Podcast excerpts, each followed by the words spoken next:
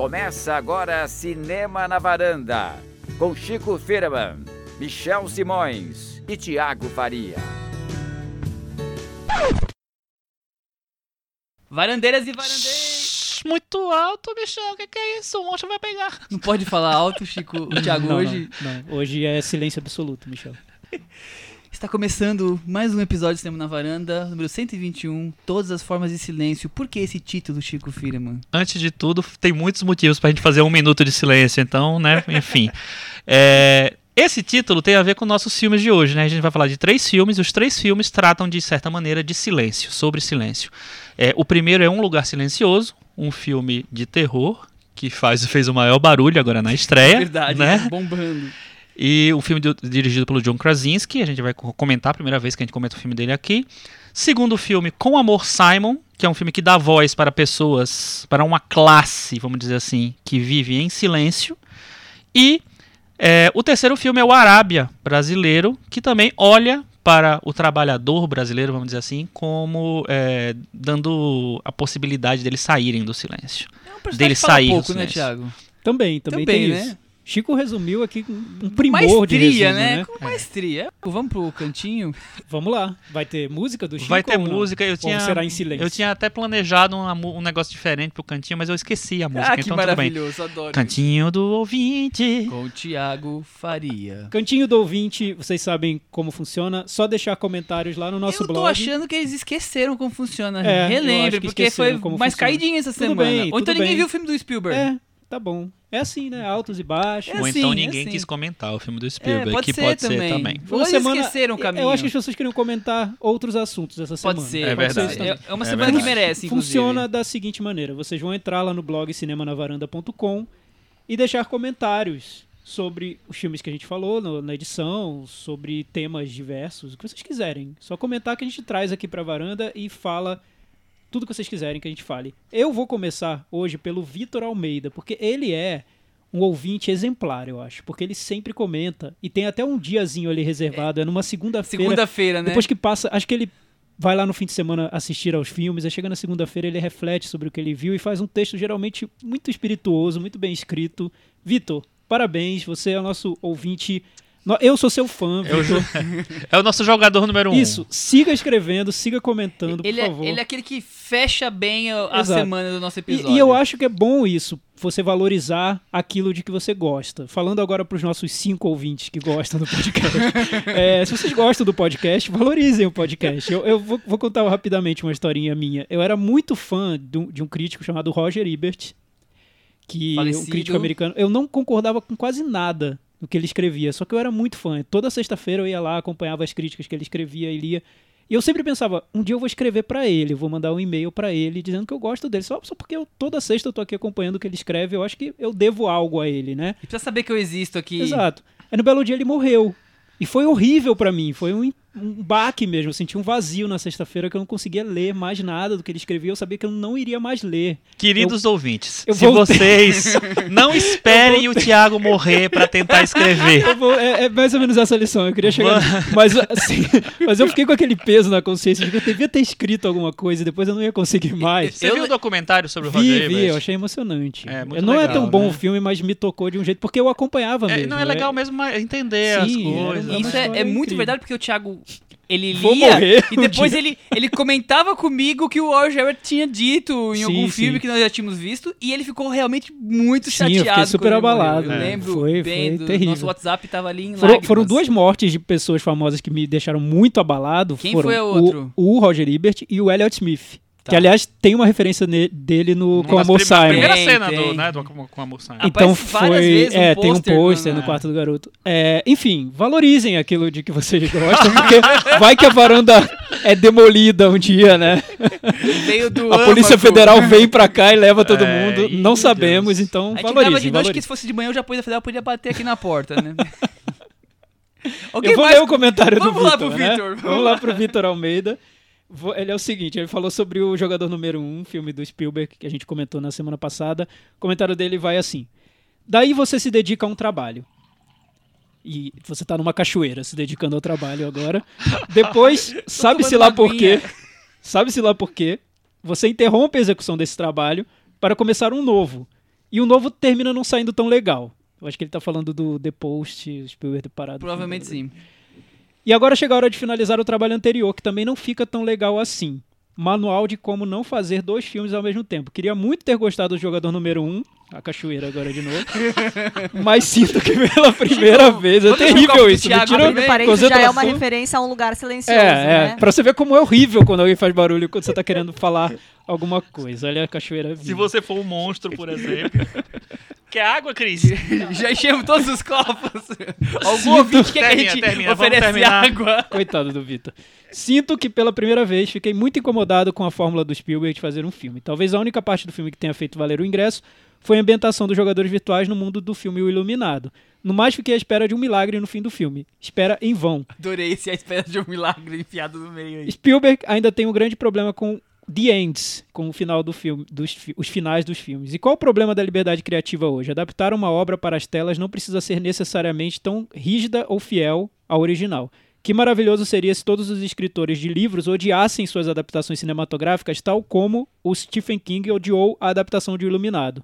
Spielberg, deixe a luz do sol entrar nos seus filmes. Ah! Um abraço para a varanda. Belo comentário, Vitor. Nota 10 Olha, Vitor, eu já né? votaria nesse pra melhor comentário do ano. E prêmio, o troféu é o Henrique Miura. Eu o legal é que vocês não legal. notaram o mais legal do comentário dele, que tem várias referências. É, Não, não, ninguém notou. ninguém notou, né? Ah, que de milagre, filme da academia. Eu tô subestimando a inteligência. Tirou nota 10 o Vitor, como, É. como sempre ele faz Foi isso. muito bom. foi O muito Rogério bom mesmo. Montanari, por sua vez, fez aqui uma bela defesa do filme do Spielberg, que eu não vou ler. Vocês entrem lá no blog Coitado do cinemanavaranda.com. Rogério, não vai dar nem uma frase. Porque é, é longa, É longa. mas é boa. Ele, ele falou sobre a questão das referências, sobre a adaptação, sobre o fato de o visual do game ser um pouco ultrapassado, que isso pra ele é, é proposital. Enfim, mas ele deixou uma pergunta pra gente que é muito boa. Gostaria de fazer uma pergunta aos quatro. Viu, gente? Se Viu, vocês Cris? pudessem, Cris, acorda aí. Se vocês pudessem escolher o avatar de vocês no game Oasis, que é o game do filme do Spielberg, que personagens da cultura pop vocês escolheriam e por quê? Eu já sei. Diga, Chico. Eu já sei o que o Thiago e o Michel escolheriam. Nossa! É. O Michel seria o Hu Xiaoxian. O Thiago seria o Hong Sang-soo. Cultura pop nos 80. Você errou, Chico. Errou Ah, feio. que Errou Errou feio. Porque eu seria o Nicolas Cage. Ah, é! Genial, genial, genial. Essa merece Você viu que Nicolas essa Cage possibilidade. falou que ele seria um ótimo Coringa, né? Com certeza, absoluta. Imagina. Acho que ele só não foi pra não ofuscar todos os outros que já É, porque não, não queria humilhar, né? E o, Ti- e o Michel, esse é... Não, até agora eu quero ver sério. Qual é a sua resposta séria? Não, calma, eu tô pensando Tá ainda, bom, não sei tá ainda. bom. Cris, você já sabe a sua? BB-8. BB-8, boa. Cris é dos anos 80. boa. Cris. Ah, eu, eu já sei, eu Ah. seria o Totoro. Ninguém prestou atenção na conversa. O Totoro é bom. Totoro é, É. uma É boa bom. resposta. E você, Michel? Eu seria Marty McFly. Ah, boa. Eu já tenho o Martin McFly praticamente no filme. Deixa eu gente. ser o avatar que eu quiser, por favor. É, é. Enfim. é- é- Ele seria o, o pai do Marty McFly, que é exatamente o, o George Então- McFly, não é isso? Que maravilha. Então, Rogério. Quando eu era criança, as pessoas brincavam que eu- meu nome é Michel, Michael, e eu tinha um cabelo parecido e eu cresci sendo sendo o Michael James Fox em alguns círculos quando Olha, criança. você vê, a gente conhece o Michel há milhões de anos, E não, sabia tudo, que ele né? era o Marty McFly na infância. Então, Rogério, tá aí, ó. Eu E seria você? Nicolas Cage, Nicolas Cage. empresságio. Então eu vou Nicolas ser o Cage é empresário. Changeman rosa. Não, mas, A Cris vai ser Changeman Rosa. mas, o- mas não O é, tem que ser Chico dos anos ser- 80? Anos 80, não, não é dos anos presságio. 80. Tá escrito aí. Não, ele falou que avatar do filme. Pode ser qualquer um. Da cultura pop Ele é dos anos cultura 80. pop. Então, não sei, gente. Nicolas Cage no, no, selva... no, no, no bicho lá do... do... É que o Nicolas Cage Ah, transcende cara. as décadas, Como- né? como é? Ele tá em todas as décadas. Ele tá nos anos 80. Aquele também. filme do vampiro que ele fez. É, exato. Ele é onipresente. É É isso. isso. E o Chico bem. seria o, O Totoro. Totoro e o Michel, Matt o personagem McFly. do De Volta para o Futuro. Tá aí, E a Cris seria quem?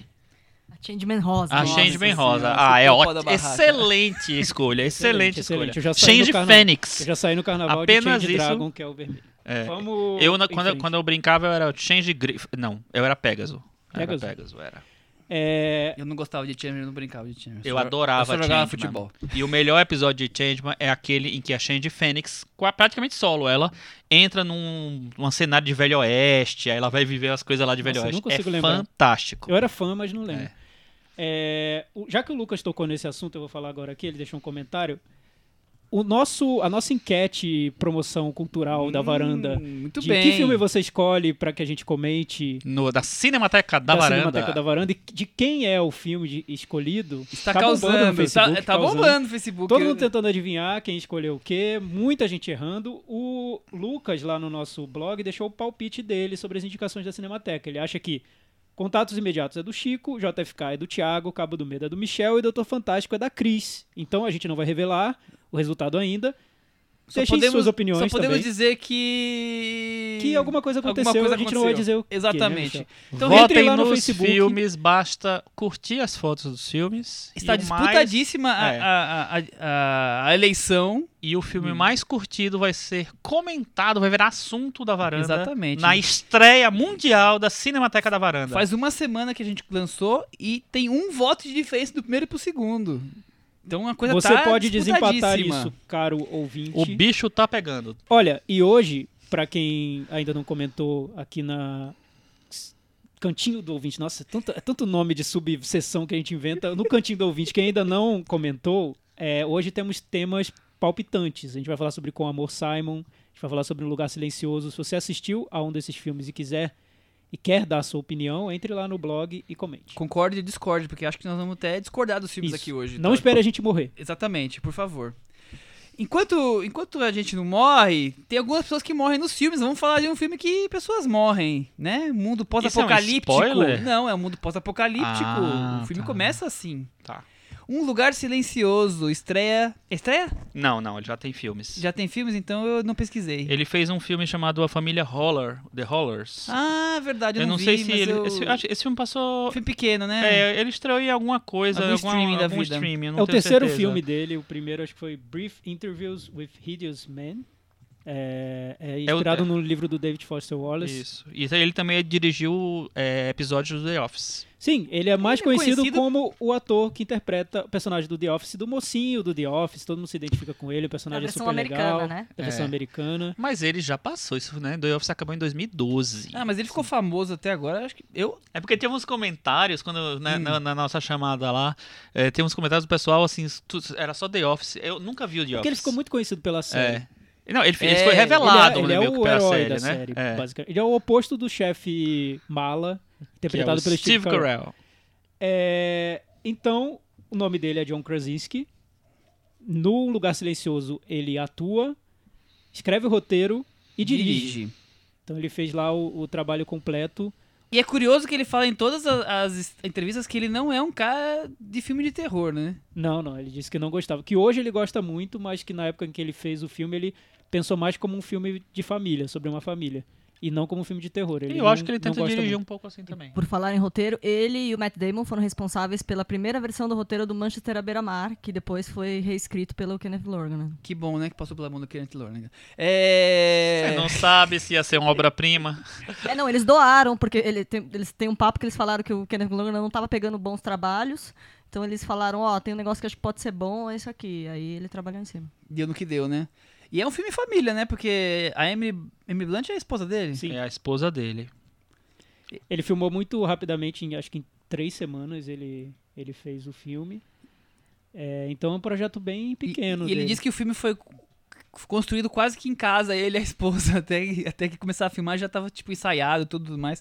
Mas vamos falar sobre Um Lugar Silencioso, que estreou no festival South by Southwest. Fazendo maior barulho também, né? Começou fazendo barulho lá. E a nossa querida sinopse, Thiago Faria, é... Nossa querida sinopse. Num futuro pós-apocalíptico, apocalíptico, para sobreviver, ô Chico, silêncio. O planeta foi invadido No por Aibana. monstros que atacam a captar qualquer ruído mínimo. Vivendo isolados numa floresta, pai e mãe, John Krasinski e Emily Blunt. que filho e os filhos deles, Noah Jupe, Millicent Simmons e um menininho. X, Não, é o Chad Woodward. tentam sobreviver. O difícil é manter o silêncio absoluto e ainda viver em família, Thiago. É isso. É bem isso, Michel. Acho que você resumiu bem. Suas sinopses estão bem precisas, eu acho. E o que, que você achou de Um Lugar Ah, já, já podemos entrar Pode, assim pode no comentar filme? sobre o filme, pode, fica à vontade. Então, eu, eu entendo o John Krasinski ter gostado do roteiro original, porque a ideia do filme, a premissa é, é boa, né? É, é interessante. Você pensar num filme de invasão alienígena, mas que o, a ameaça é o som, principalmente. Então dá para você trabalhar ali com elementos cinematográficos que, que vão nortear o filme e que não vão ser óbvios, né? Para um, uma produção desse gênero. Ele leva isso meio que ao pé da letra. Ele tenta levar o filme, ele guia o filme pelo, com os efeitos sonoros. Isso para mim é, é, um, é um diferencial. O que acontece com o Lugar Silencioso é que eu acho que o hype do filme tá, tá muito grande, né? As pessoas estão dizendo que é um filme maravilhoso, revolucionário e que trata essa questão do silêncio como algo que a gente de um jeito que a gente nunca viu. Eu li comentários no Facebook super entusiasmados, pessoas comparando com Corra. É... E eu admito que eu, isso me decepcionou um pouco quando eu vi o filme, porque eu esperava algo um pouco mais radical do que ele é, na verdade. Ele trabalha muito com silêncio, mas ele usa ao mesmo tempo uma trilha sonora muito presente no filme, como se ele pontuasse o filme com a trilha sonora, não necessariamente com os efeitos sonoros. Ele tem uma trilha e tem os efeitos. Como ele une tudo isso é, é, é, é interessante. Ele faz isso de um jeito muito hábil, mas eu noto algumas muletas no filme que para mim deixam tudo muito mais convencional do que, na verdade, eu esperava. Não sei, o que você achou, Chico? Chico, você acha que esse entusiasmo todo é porque as pessoas estão se envolvendo com a atmosfera e aí os não possíveis sei, problemas pessoas... ficam Acontece camuflados? muito isso das pessoas escolherem o filme e resolverem amar Acampar. o filme mesmo. Enfim, eu acho que elas gostaram mesmo. Eu tive o mesmo problema que o Thiago. Eu fui assistir o filme empolgadíssimo, porque, primeiro, que eu adoro filme de terror, adoro filme de ficção científica, adoro filme distópico, pós-apocalíptico, adoro tudo, Tudo que junto possa e ser. misturado ali, É. né? E tinha gostado do trailer e tal. Só que eu acho que existe uma contração muito grande no filme, que é o seguinte: é um filme que ele se vende com, como, é, pelo silêncio, só que ele se constrói todo pelo barulho. Ele se constrói todo pelo, pelo, pela presença do som. Então, é, como o Thiago falou, a, é uma trilha sonora muito presente. Tipo assim, cria a, a ambientação da. Várias cenas acontece isso. Cria a ambientação do, do suspense, do perigo, do, enfim, X. E a cena seguinte é. Ela, a cena seguinte não, a, a, a o movimento seguinte do filme é subir a trilha sonora para mostrar, deixar claro esse perigo, essa, essa coisa. E aí eu fiquei meio eu ia me decepcionando várias vezes ao, ao longo do filme, porque eu queria que realmente que ele tivesse uma construção baseada no silêncio. Ou no, no, sei lá, nos sons, nos efeitos sonoros, na, na, na- sabe? Na- no, no uso do som mais de uma maneira mais artística, artesanal, vamos dizer assim. E eu acho que o filme não tem isso. Eu acho que o filme, ele. A proposta eu acho muito legal também. A história de ser uma família, fechada naquela família, eu acho muito legal também. Acho que os atores estão super bem no filme. É, os meninos eu acho ótimos também. O, o Noah Jupe é, fez o Extraordinário, fez também o. Qual foi o outro, Cris? O Suburbicon, né? Do, Suburbicon. é um, ele ainda não, tem, não teve um grande filme, mas ele vai ter porque ele é muito bom. E a Millicent Simmons, ou Simons, não sei, fez o Sem Fôlego do Todd Haynes. E é uma atriz realmente muda, né? Surda, muda. É, eu acho eles ótimos no filme. Acho a Emily Blunt muito boa. O John Krasinski não acho tão incrível assim, mas eu acho que tá super funcional. Acho bom no filme também. Acho que o filme tem bastante. A história tem bastante clichê. Mas é, para mim isso não me incomodou. O que me incomoda mesmo de verdade é que o, o suspense todo é construído em cima do som e ele não consegue fazer um, um, um filme, enfim, que, que, que tenha, trabalhe o silêncio de uma maneira é, Com começo, meio e fim mais só, né? na- Usa de- muito de narrativa. trilha, também acho. é, por exemplo, eu, eu assisti ontem um filme chamado Hammer, que é um filme de uma dupla belga, eu acho, que eles tentam meio que recriar os diálogos, né? Que são aqueles é, filmes de terror, barra suspense, policial, sei lá, dos anos 70 italianos. Ele, então tem muita cor, tem muita coisa. E é um filme que tem muitas sequências em que. Eu nem sou tão fã do filme, eu acho, eu acho interessante. Mas ele tem muitas sequências construídas sem som, sem trilha, sabe? E funciona o, o- negócio. E eu acho que esse filme ele se vende assim, mas ele não cumpre isso. Pois é, e o mais curioso, Chico, é que além dele se vender assim, o que me impressiona é como várias pessoas compraram o filme assim. Porque acho que é, é uma questão de expectativa versus realidade, Eu- né? Eu não sei o quanto que a atmosfera envolve as pessoas que elas não enxergam as trilhas. Eu, eu Pois fico em é, dúvida. mas será? Porque assim, qu- quando eu li sobre o filme, eu esperava um filme em que o som fosse usado dessa maneira que o Chico falou. Quase artesanal, é, sem os clichês de uma trilha orquestrada, sem os momentos de barulho para mostrar quando a gente tem que pular da cadeira do cinema, assim, o, o jump né, que, que se diz do gênero. Eu esperava um filme mais experimental mesmo, que foi o que eu li sobre ele, que um filme em que essa atmosfera de que não se pode fazer barulho porque qualquer ruído os monstros atacariam seria levado ao pé da letra. No filme como um todo. E não é. É como se existisse uma camada do filme em que o silêncio é absoluto e uma subcamada acima dessa do filme em que a trilha sonora tá ali norteando toda a trama, né? De um jeito muito convencional. É, então dá pra entender por que é um filme mainstream lançado por um grande estúdio, porque é um filme de grande estúdio. Não é um filme experimental, de jeito nenhum.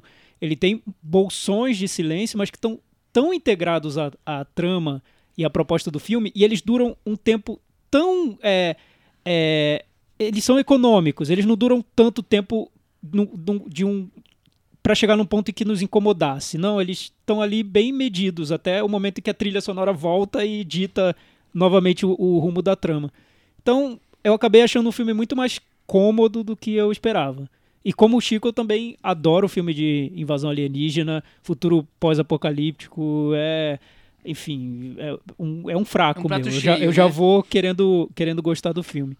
O, o filme do Cloverfield, o segundo deles, o Rua Cloverfield, eu acho que ele até trabalha sem precisar apelar para um conceito tão fechado de não se pode fazer barulho, senão os monstros atacam. Ele trabalha essa questão da claustrofobia e da família de um jeito que para mim é até mais angustiante do que esse. Mas enfim, é- talvez a, a, a expectativa, a minha expectativa tenha sido construída de um jeito errado, equivocado, esperando um filme que não, não tá lá, né? Que não foi o que ele me entregou. Cris, e você? E essa narrativa de quase, sei lá, metade do filme quase mudo? É, então, pra, pra mim, o- essa questão da expectativa é total. Eu fui assistir o filme do Jim do The Office. Então, pra mim, nossa, vindo dele é um filmão. Porque eu não, não, não tinha expectativa de que ah, essa- toda, essa, toda essa repercussão eu vi depois. Eu falei, nossa, tava todo mundo achando que o filme do Jim do The Office era tudo Era isso. tudo isso? Uh, Sou sorry, eu tava esperando exatamente esse filme que eu vi. Um filme vai, redondinho, curto, que se baseia em uma ideia, que ele tenta. Ele pega uma ideia e a partir daí ele vai testando a ideia. Ó, não pode fazer barulho, mas e se a mulher tivesse grávida? Ó, não pode fazer barulho, mas e se você não tem uma, você é surdo, você não tem uma referência de som para sua vida?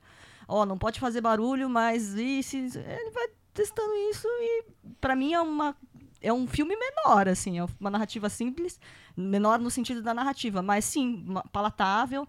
É, o- não me imaginei que ia ter nenhum momento de silêncio, achei que ia ser esse silêncio que eu vi, de cheio de barulho, cheio de efeito, porque é um filme com pegada Hollywood. Eu, lem- eu lembrei do, do Gravidade, que todo mundo falava, ai gente, mas no céu não tem barulho, como é que faz? É aquele puta som que o Quaron mete, ah, aí tum, faz um 30 segundos, dois segundos de silêncio e volta. É o silêncio do. igualzinho o silêncio do Quaron. Não tem silêncio porra nenhuma. É é uma sucessão de, de sons e de sons, não sei. Acho que tem a ver com expectativa. Eu achei que era esse filme mesmo. Não acho que é esse filme que tá se comparando com Corra. Acho que não tem Ah, nada é disso. comparação equivocada, É, né? eu acho que ele tem um ou outro momento em que ele tenta ser um filme indie, quando eles dançam Neil Young, ou quando a menina e o, e o menino, enfim, algum um ou outro enquadramento, mas não, eu acho que é um, um filmezinho de, de terror da temporada. E, e não mas mais mas bem isso. feito, né? Sim, É, bem uma, feito, bem uma hora e feito, meia, é. compet- é, assim, é uma direçãozinha competente dele ali, mas Eu acho a direção competente. Eu acho, Eu, acho, que eu acho. É que, é que a gente acaba falando. É porque, no meu caso, as, as expectativas eram muito altas. No caso da Cris, eram muito baixas. Mas. eu falei assim, legal. É, tem qualidades o filme. Sabe qual ali, que era a né? minha expectativa? Tipo, as melhores cenas estão no trailer. Falei, Ih, as melhores cenas estão no trailer, hein? E até tem mais Até que uma- tem alguma coisa mais, é. Não, a tem mais, mais, ali. tem mais. Tem alguma coisa a mais. Eu acho que tem qualidade sim no filme, porque já começamos falando do- Agora do, vou- do- agora do vamos falar pro- bem, dos né? problemas, né?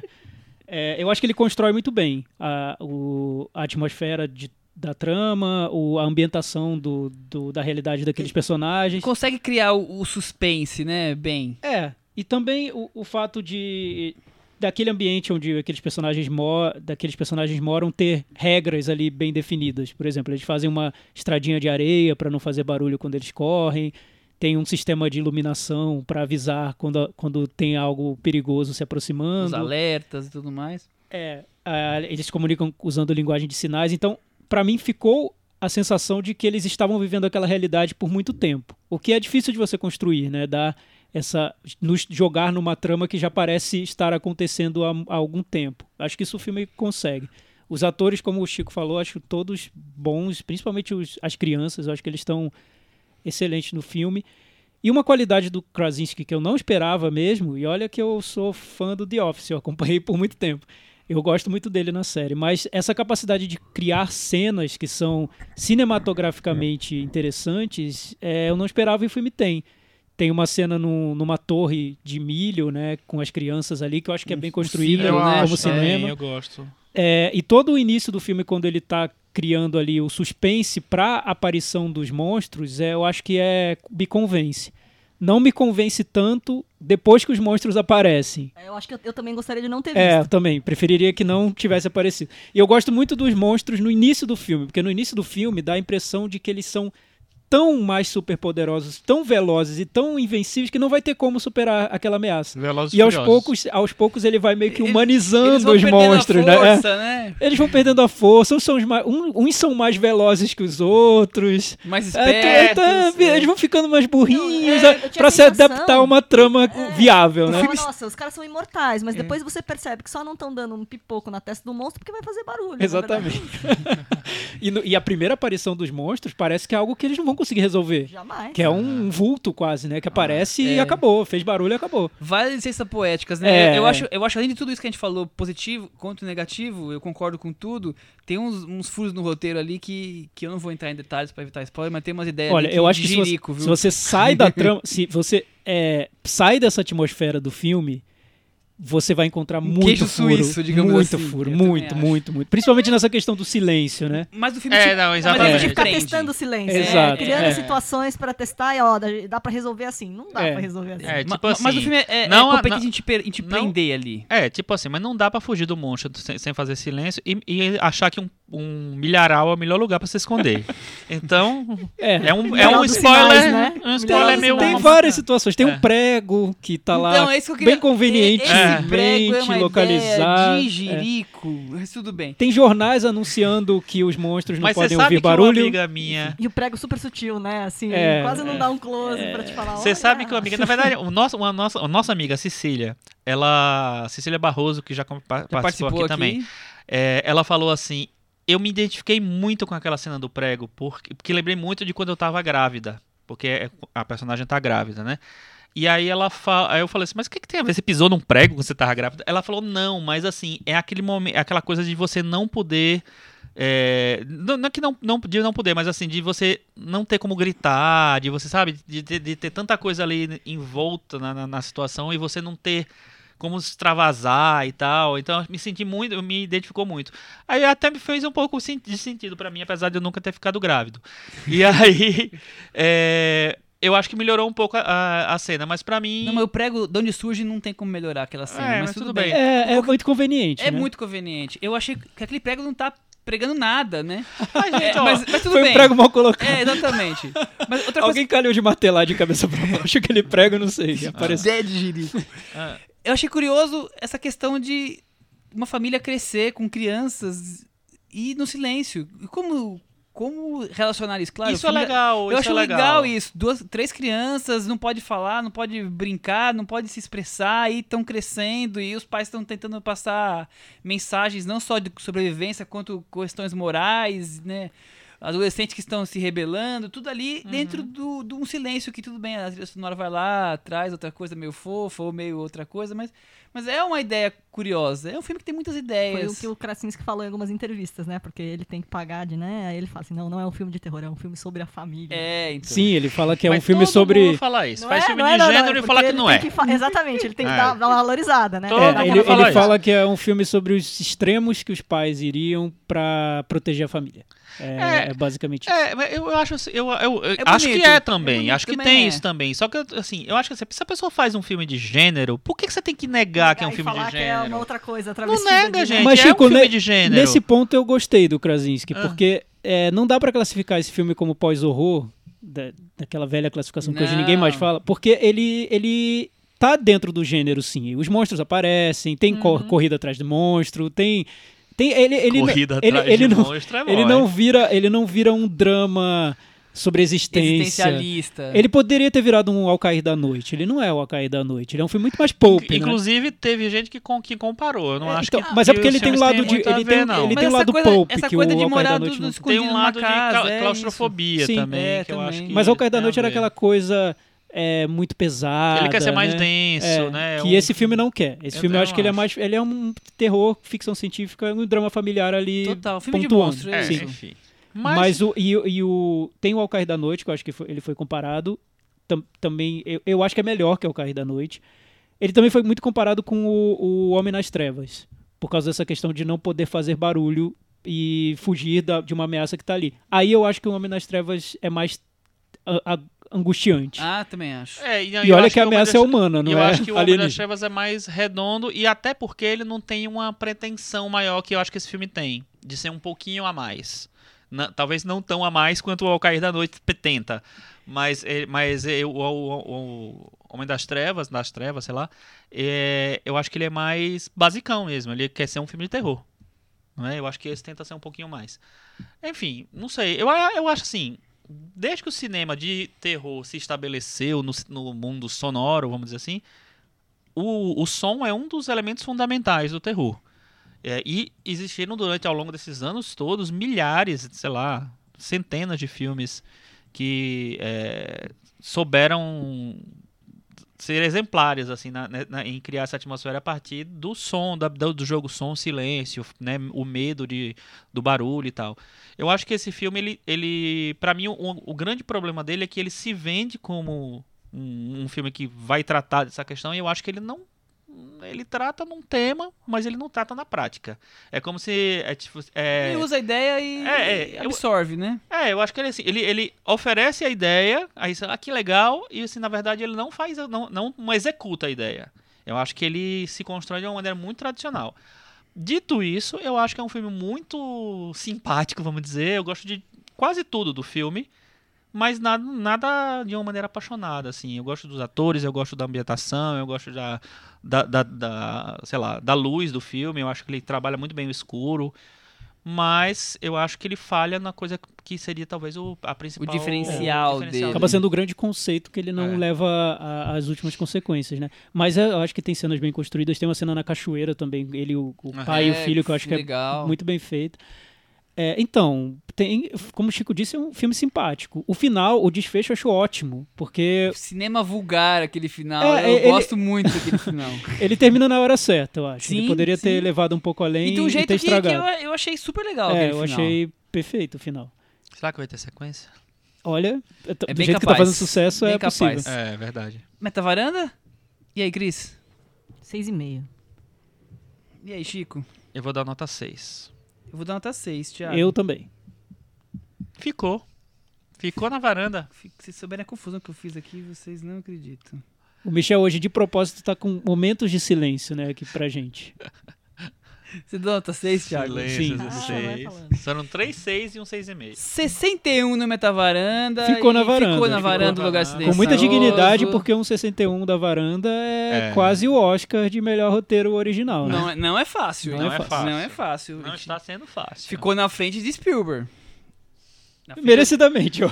Ele ficou na frente de Spielberg eh, na bilheteria na também. bilheteria. inclusive. É. Ele ultrapassou o Spielberg esse final de semana e, já, e teve uma abertura, uma, uma fim de semana de abertura melhor que o jogador número um. É, Causando ele barulho, foi, já- tá- Não, e, e se você pensar, tipo, John Krasinski e a Emily Blunt não são um casal primeira linha, tipo Arrasa Angelina quarteirão. Jolie e Brad Pitt. Não era É. pra ser tudo isso. E eles estão fazendo uma ampla divulgação, todos os talk shows, tudo dando entrevista, falando primeiro, primeira vez que se conheceram. Eu falei, gente, mas a, a imprensa transformou eles mesmo no novo, no novo casal, pelo menos da, da temporada, assim. É, é impressionante Eu como a- eles estão tratando Sabe, isso. sabe que eu, que eu tenho a sensação? a gente já chipou esse casal ou ainda então, não? É, então eu acho que é assim, eles conseguiram criar um produto palatável para esse público. Tanto que tem uma, uma, uma resenha que eu li que era uma coisa assim, ah, eu não queria um filme barulhento tipo Marvel, mas é óbvio que não dá. Entendeu? Então a referência de barulho dele é Marvel, que é assim, o topo do topo dos decibéis. Ainda então, bem que ele não foi pra ele o filme dele Transformers, tá né? silencioso, entendeu? Ele fala bastante disso. A Transformers é verdade. Eu, eu, eu... Aliás, tem uma culpa do filme ser barulhento, né? Que chama Michael Bay, não tem isso?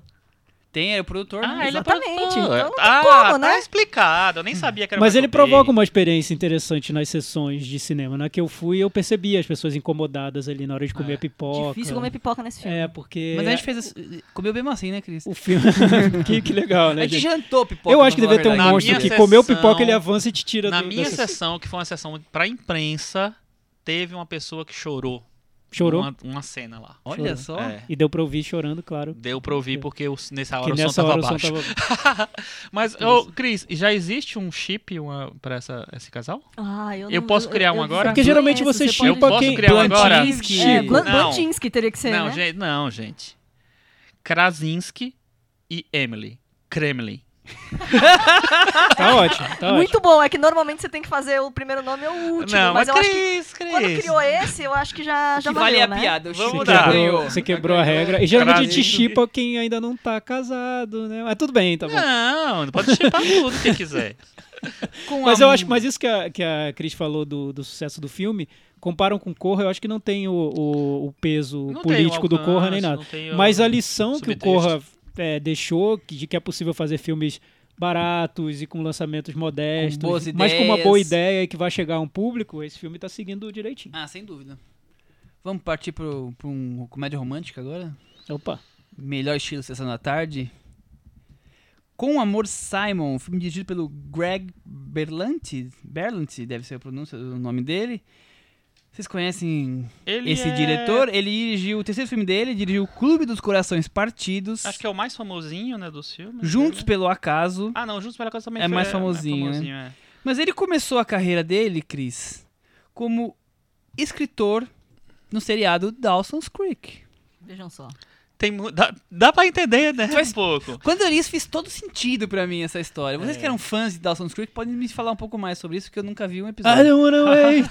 É, ele fez oito episódios da Dawson's Creek. né? Oito? Oito episódios. E depois ele fez, ele levou um- uma parte do universo de quadrinhos pra séries também. Ele fez É, Flash, ele é Supergirl. produtor de todos os o- as séries da DC. Sim. Supergirl, Flash, inclusive tem atores do, do Flash no filme. e Então tal. ele tá muito é, entrosado com esse universo teen da televisão, né? Uhum. E, e daí, Mas pra os- esse projeto é um Mas pulo. os dois filmes dele não eram teen, né? Quer dizer, ele vo- voltou pra um mundo que ele tava Foi, flutuando foi. melhor Tal- é, aí. Talvez a, a, a experiência com as séries tenha, tenha impulsionado ele em- a voltar pra esse Mas universo. ele tá sempre nas comédias, né? Porque Juntos pelo Acaso é comédia romântica, né? Uhum. O, o outro filme também é uma comédia, com os corações partidos.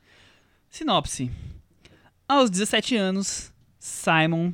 Peraí que eu saí da página. Poxa, achei que ele sabia de qual é o Thiago. Ai. Fui na certeza, Thiago. Nick, Nick Robinson. Robinson. Ainda não revelou ao mundo ser gay. Apaixonado por um anônimo da escola com quem está trocando e-mails, seu drama aumenta quando seu segredo é descoberto, Thiago Faria. Bem legal. É, por que, que você conversa comigo? Que- eu comecei o outro com o Chico, aí eu comecei não, você com começou você. outro comigo, mas tudo bem, tudo bem. Não, é porque Errei, eu já, eu já ia falar que o. Pra, depois de assistir ao, ao Com Amor Simon, eu recomendo que vocês leiam um texto que o Chico escreveu, É, que ele publicou nas redes sociais, publicou no Letterboxd, Começando a semana já. que é um texto muito. Que sai do, sai do fundo do coração, Ele né? vai reproduzir alguma coisa desse texto agora pra gente? Ele vai, vai narrar- vai produzir, fazer uma, não. uma narração Não, aqui. ele vai, ele vai trazer a essência desse assunto. É o hiperlink, é, é ir lá. No, É, e ele recomenda. Ele recomenda o filme pra quem vive situações parecidas com a do personagem principal, do Simon. E quando eu tava lendo sobre o filme, eu achei curioso que o diretor do filme viveu uma situação muito parecida. Ele disse que com ele descobriu que era que era gay com 13 anos de idade, queria se assumir, mas tinha uma tinha uma vergonha imensa de contar para os pais é, e para os amigos de colégio. Ele não sabia o que aconteceria com a vida dele. Ele só, só contou com 24 anos. Nossa. É, foi super problemática a situação. Foi um jantar que ele disse que foi constrangedor, não conseguiu falar com o pai depois de um tempo. E só depois que ele escreveu uma carta para o pai, explicando a situação toda, dizendo que ele continuava a mesma pessoa que ele era e tudo, o pai começou a aceitá-lo. Então, para ele, essa, essa, essa fase de aceitação das pessoas em relação ao que ele é foi muito difícil, foi muito doída. Para ele, o filme tem esse lado pessoal que está Uhum. na história do filme. É, então é, é curioso. É engraçado que ele não é um dos, dos roteiristas do filme, né? Não, e o filme é uma adaptação de um livro. É de um livro e tem, e tem dois roteiristas, uma mulher e um, e um homem. Nenhum deles é um escritor do filme, então é, tem muitas mãos ali. Mas é, é curioso que, que, que conversa com a, com a história dele mesmo, né? E aí, Chico, conta pra gente que, quais são as suas achei- impressões do filme. Eu achei super bonito. Eu não sei se vocês lembram, quando eu falei aqui do Me Chame Pelo Seu Nome, eu achei que é, começou é, ne- ne- essa, essa onda do, do cinema LGBT, vamos dizer assim, ele começou a sair de um certo... Saiu do armário. é, sair do armário, vamos dizer assim. Porque eu acho que antes é, os filmes sérios, vamos dizer assim, que é, tentavam tocar nesse universo, nesse assunto, eles tinham que passar por uma coisa do peso, da dor e da, da coisa. Eu acho que esse fi que, que o, o Me Chame Pelo Seu Nome e esse filme, como o Simon, eles mostram que você pode tocar nos assuntos, ser sério sobre os assuntos, sem ser pesado e sem ser determinista, sem mostrar uma, uma grande tragédia. Eu acho que, principalmente esse, esse filme acho que ele funciona muito politicamente, vamos dizer assim, porque ele é uma comédia romântica teen dos anos 80, exatamente como eram feitos milhares de, de, de filmes dos anos 80, só que ele é uma comédia gay. É, eu tava co- comentando, trocando de ideia no- na- nas redes sociais, assim, alguém falou, não, mas nos anos 90 tinha várias comédias românticas gay. Eu quero que ache uma que tenha é, é, essa embalagem tão simples e tão pu- é, pura, vamos dizer assim, Esse- que o- esse- que o essa Como linguagem bem comédia romântica típica, né? é. Eu acho então que é um filme muito especial, assim. É um filme que é todo clichêzinho. O final eu acho bem clichêzão Nossa demais, Senhora. assim. O final é tipo assim, joguei pra cima, né? Enfim. Entreguei pra, pra torcida, É, né? Mas eu acho que como ele, ele faz isso, ele, ele possibilita uma. é, um- um- uma questão de representação mesmo, de repre- rese- representatividade de uma, sei lá, de uma galera que não tinha isso, que não conseguia ter uma comédia romântica pra se identificar, entendeu? Então eu acho que ele vem com isso e ele é um filme bem escrito, bem interpretado, assim, são todos atores jovens, vamos dizer básicos assim, né, no, de uma maneira geral, não tem nenhum mega ator ali. Mas eu acho que todos estão funcionais e todos estão. Tá todo muito, muito bem amarrado. Eu acho que é um filme muito é, honesto com tudo, com, com os personagens e com a situação. Ele não, ele não é que ele, ele não foge da realidade, talvez só no final, não sei. Mas eu acho que ele é, trata com a leveza de uma comédia romântica mesmo. Então, pra mim, isso é uma coisa bem especial. Acho bem particular o filme. E aí, Thiago? Linguagem acessível, drama soft. Sim, sim. Eu concordo com o Chico. Eu acho que ele é um filme importante. É, ele é pequeno, mas tem essa importância política que o Chico fala. Porque ele vem num momento em que é um momento muito propício para esse filme, para o Call Me By Your Name e para outros filmes que também tratam a adolescência de uma maneira é, não tão convencional. Porque por muito tempo é, o cinema e a TV trataram da adolescência de uma maneira muito enquadrada em estereótipos que não mudavam por muito tempo. Então você tinha o herói branco e hétero que era apaixonado pela mocinha loira e inteligente, mas ao mesmo tempo tinha uma quedinha pela outra gostosa e burra. Enfim, eram estereótipos que se repetiam muitas vezes. E a gente está num período em que tanto o cinema como a TV, e aliás eu vejo a TV mais à frente do cinema nesse ponto da representatividade, ela se- eles se abriram para inúmeras possibilidades de representação do- de personagens adolescentes. Então você tem um Lady Bird, você tem um é, quase 17, Quase 18, quase quase 18, 18. quase 18, The- Edge of 17. Você tem uma série como 30 Reasons Why, que toca em N assuntos que não haviam não, não apareciam em séries, né? E assuntos desde muito violentos até simplesmente questões de sexualidade, gênero, enfim. é, uma série como Riverdale, que eu falei no, no outro episódio, É, tem um porque personagem é gay que o pai simplesmente quer saber quais são os crushes dele e isso incomoda o personagem, que ele fala, não pai, não, não, não se mete muito na minha vida não, deixa, eu- Aham, muito deixa eu ser paz." um gay em paz, Me sabe? convenceu Então, a assistir a série. É, então, Acabou é, de conquistar, né? e não só esses, acho que tá espalhado pela cultura pop e, é, essa representação um pouco menos convencional da adolescência. Eu acho que o, o com Amor Simon ele faz parte dessa onda e marca um espaço bem determinado. Porque ele é muito específico sobre essa, essa, essa etapa da vida do personagem. É um filme de coming of age, mas focado na questão da sexualidade. Ele não foge dessa questão, porque ele poderia ter fugido, né? Mas não, ele, ele é muito centrado nisso. Uhum. Ele sempre tá voltando pra esse assunto. É. Ele não foge desse é porque é assunto. aquela coisa que incomoda, né? Ele sente a necessidade de se abrir, né? E, É. e como fazer isso? E a coragem de Eu acho que a primeira atitude, cena né? já, a narração em off, é Oi, eu sou Simon, sou uma pessoa, sou um Normal. adolescente como qualquer outro, sou normal, Eu e mas olha, tem um segredo, e na cena seguinte ele já tá olhando pro carteiro, sei lá, um- uma pessoa, que, um, um funcionário, operário, operário, e já tá ali, é, já mostra que, que é o ele, que ele jardineiro, curte né? o É, jardineiro. É, o tipo jardineiro. jardineiro, é. água na planta. Então o filme já ele é bem centrado nessa questão, ele não, não foge dela. Acho que isso, isso é importante pensando politicamente, né? Como o Chico falou, como um produto dessa, dessa geração, dessa época que a gente vive. Ele é importante. Eu acho que ele vai marcar por, por ter entrado nesse território de um jeito diferente. É, eu, eu acho que ele é um filme que o John Hughes faria, talvez. É.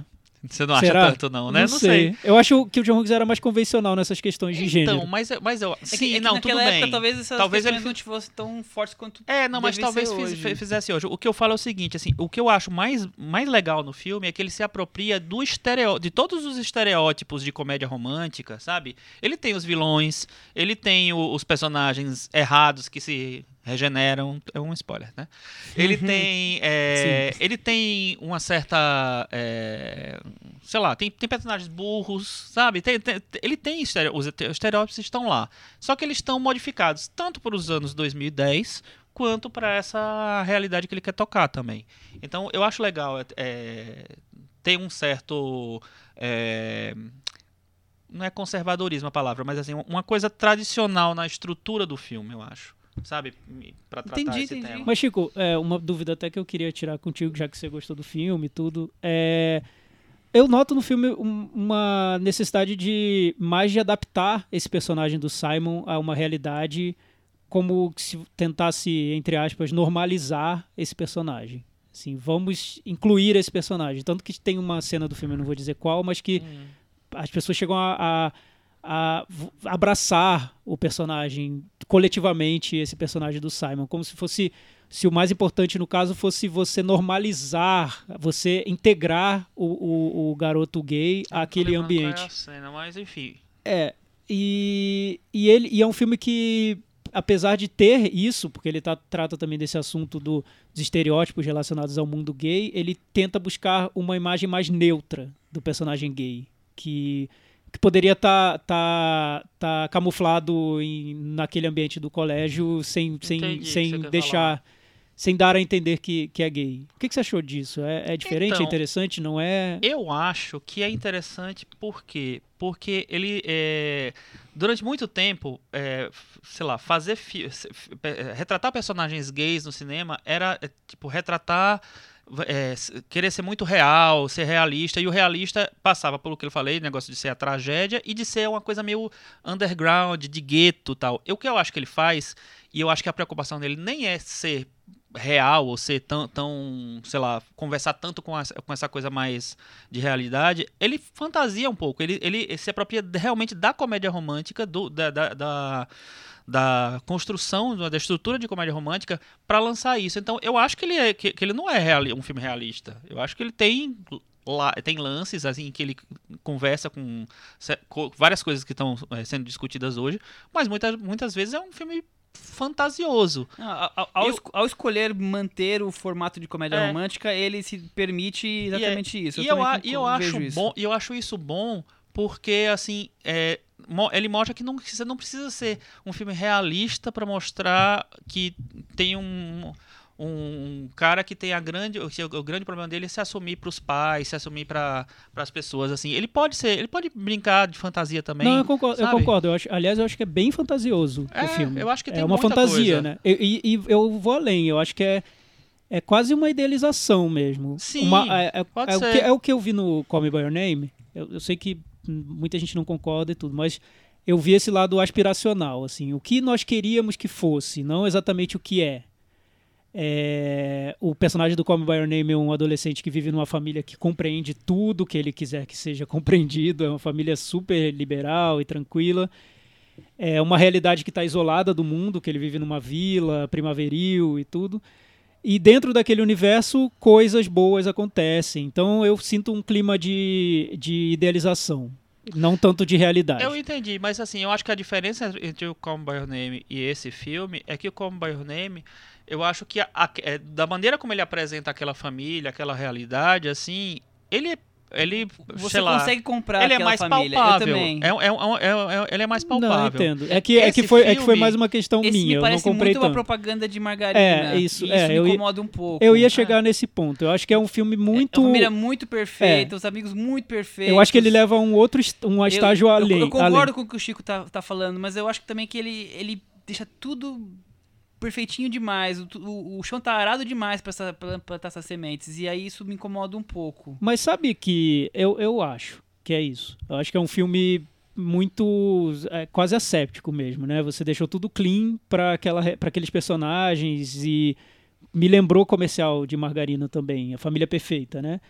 É, no Call Me By Your Name tem uma cena muito importante que é um diálogo de um- do pai com o filho. É, então, Nesse mas- você tem dois, você tem o da mãe e do, pai, pai, né? é. Você É. leva isso a, a- vai além de- dessa idealização da família que vai compreender tudo o que acontecer com, com o filho. Tem três da irmã É, também. e de um mundo que está pronto para abraçá-lo, né? Que ele não vai enfrentar tantas dificuldades. Eu, eu, eu fiquei me perguntando se precisava ter sido tão clean assim, né? Eu acho que não. Acho que não precisava. A gente, acho que a gente está num estágio já das narrativas sobre a adolescência que dá para ir além, né? O Lady Bird eu acho que foi um pouco além, a série de 30 Reasons Why acho que foi um pouco além. Mas ao mesmo tempo, ele, ele tirando toda essa questão social, ele foca muito na, na questão da, da questão pessoal do, do personagem, né? De, da dificuldade de se aceitar mesmo, da, da autoaceitação. Talvez tenha sido uma opção para focar mais o, esse tema, deixar ainda mais isolado de tudo. Pra gente não se dispersar em outras questões de preconceito e que são, são da realidade, né? Tanto que o próprio diretor demorou esse tempo todo para pra- conseguir se assumir. Já o personagem do Simon, por alguns minutos eu, por alguns minutos eu me perguntei por que, que ele já não se assumiu, né? Num ambiente que tá tudo tão Tá tão aberto, fácil, né? Tá né? fácil, Não, família eu, é eu, a- excelente. eu acho que ele não sabia que estava tão fácil assim. Eu, eu- Ah, eu- com- eu nem sei se tá tão certeza. fácil assim, na verdade. É, e assim, eu concordo, eu acho que ele tem uma pegada de comercial de margarina, mas eu assim, é o primeiro comercial de margarina gay do cinema. entendeu? É, Chico, é que eu acho que tem, acho que eu não, não sei se Concordo, tem como concordo. separar, não sei se É. tem como separar, mas eu tento porque na minha cabeça tá separado, não tem como fazer. Enfim, essa questão da importância do filme pra mim é um filme importante e na, do outro lado tá o filme. Ao, ao- ao mesmo tempo, ele ser É. uma comédia romântica totalmente comum, Exato. com, com É personagens importante. gays, é É muito, muito importante, importante. isso. Ao mesmo tempo, eu queria algo mais. É, Por, por exemplo, eu tava ouvindo um podcast so- que eram duas mulheres negras conversando sobre filmes de, sobre comédias românticas dos anos 90.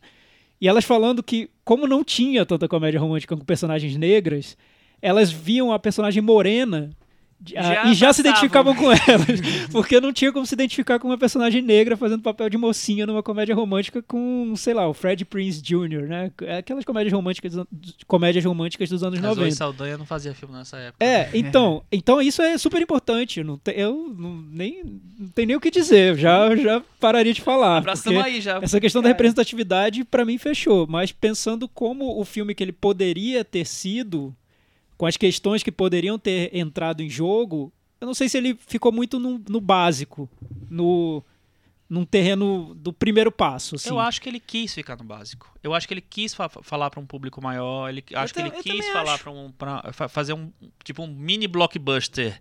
É, Ou- um filme mais Sim, palatável pra quase todos os eu públicos. acho todos os também um públicos, filme mais sim. família. Eu, eu acho que a ideia dele é essa. É, Também acho, ele podia ser muito mais profundo, ele podia ser muito mais pé no chão. Porque desse jeito, mas eu acho que ele, não é a proposta ele fez um dele. filme que não é focado só pro público LGBT. Olha, eu acho que. a, a- é, a sessão que eu fui, tudo fui bem. no shopping multiplex e tava cheio de casais héteros, sem Uhum. problema nenhum, se rindo, se divertindo, entrando Então, na mas, o- mas eu acho que o filme é, é muito assim. Eu não vejo como um filme gay. Não, exatamente. Porque eu já vi vários fi- filmes que são focados muito pro público gay, até nessa questão de, de afirmação mesmo e de encontrar um lugar ali no mundo e Greg tudo. Araki, por exemplo, os É, filmes dele. enfim. E, e o Greg Araki tratou muito de adolescência, né? O Mistérios da Carne, eu acho que é um filme sobre adolescência que eu adoro, eu acho muito interessante. Mas é, eu acho que é o contrário. Acho que o, o, com Amor Simon ele quer falar muito, ele quer trazer personagens gays para o mundo blockbuster, Sim, mainstream, né? É, e ele faz bem, eu acho. Acho que poderia ter caído em vários erros ali, vários problemas. Acho que é um filme bem artificial em tudo, mas no sentimento ele é verdadeiro. Que tá, tá bom, né? É. Isso, ele, ele toca ali em alguns momentos que te, te deixam. A Cris não falou ainda. Eu tô Momentos só que deixam meio aqui. mexido. É. é, o papo evoluiu, fala aí. Eu acho que a linha fina dele é um pouco o que ele quer ser, né? Todo mundo merece uma grande história de amor. É isso, é, a explicação Tá- tá, tá no nisso pôster, né? e no fato de que ele, ele é totalmente Dawson's Creek nesse sentido, porque Dawson's Creek nos anos 90 era uma coisa assim, não era o que estava acontecendo. Dawson's Creek era a história do menino que pulava a janela da outra casa para encontrar a menina e não acontecia nada e os dois continuavam virgens. Não era o que estava acontecendo. O Simon é a mesma coisa, é uma versão idealizada de tudo que tá acontecendo. Agora, não tem nem blog, gente. Que blog é esse que tem na- no, no colégio? Tá tudo no WhatsApp essa hora, gente. Tá tudo no, no- no Tinder, no- em qualquer outro aplicativo que eu nem sei o nome, porque eles estão. Não, e que troca e-mail. Então, eu acho, que- eu acho que ele não tem Eu- nenhum compromisso em, em Eu acho real. que ele é uma coisa totalmente idealizada. Ele é uma história de amor Mas- que vai terminar no. no Mas isso é no- parte do no charme do amor gigante. filme? Com certeza, porque era parte do charme do Dawson. As menininhas ficavam todas encantadas porque achavam que existia um menino tipo Dawson ainda lá na, E não na tinha? Lagoa. Então, tinha Dawson que, que tá no meme chorando até hoje. Mas é engraçado, Cris, porque que tem isso. eu, eu acompanhava o Dawson's Creek, mas na época, apesar de ser super fantasioso, inclusive os diálogos, porque ninguém falava daquele jeito, né? Eram Terrível. super Não, literários. Pra, pra começar, as pessoas Mas tinham o- quase 30 anos É, tinha 16 não, isso é pra na começar, pra pra começar. Mas eu acho que era uma época que a gente aceitava isso. A diferença que eu vejo hoje é que é uma época que já tá muito, muito além nesses assuntos, já consome produtos. Eu, eu- lembrando do 30 Reasons Why, eu lembrei muito que a garota, a atriz que faz a personagem principal do 30 Reasons Why, participa desse filme, ela é amiga, melhor amiga dele. É, o 30 Reasons Why, perto desse filme, é quase Ken Loach, né? Ele vai falar sobre suicídio, vai falar sobre Mas automutilação. eu acho que é isso. Eu acho É, que é uma é- tentativa de fazer um filme para as pessoas sonharem mesmo. Na minha sessão tinham várias meninas. E as meninas, no final, parecia que ia entrar o Justin Bieber.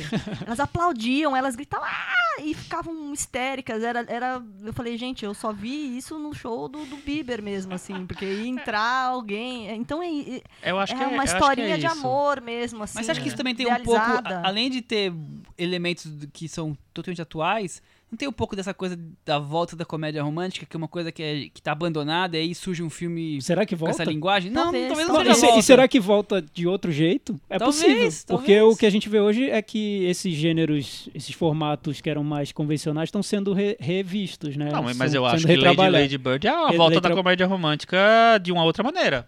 É, É, É, mas eu assim, não comédia ver como teen, né? comédia romântica, Não, mas... mas, mas o que eu falo é o seguinte, de outra maneira. É Tá. tipo assim, ela tem o envolvimento lá com os meninos, mas assim, e tem a desilusão da vida. É, é uma outra coisa. é, É e a- tem um a- personagem gay também que é fora do é, convencional. A, Sim, pega- a pegada dela é outra coisa. Eu acho que esse filme não. Eu acho que esse filme ele quer ser exatamente isso. Ele quer falar com um público amplo. Ele quer falar com, com um público que a gente ainda a gente acha que o mundo já está muito moderno, que todo mundo nem precisa disso. Eu quando estava escrevendo aquele texto que você citou, eu, eu fico pensando, nossa, mas tá fazendo sentido isso? Porque o mundo hoje é tão diferente. Você vai lá na no metrô da Paulista lá, as meninas se agarrando, as meninas se agarrando, e aí não sei, se- não sei se eu tô fazendo se, se, se tá fazendo sentido, eu tô falando pra essa geração de agora.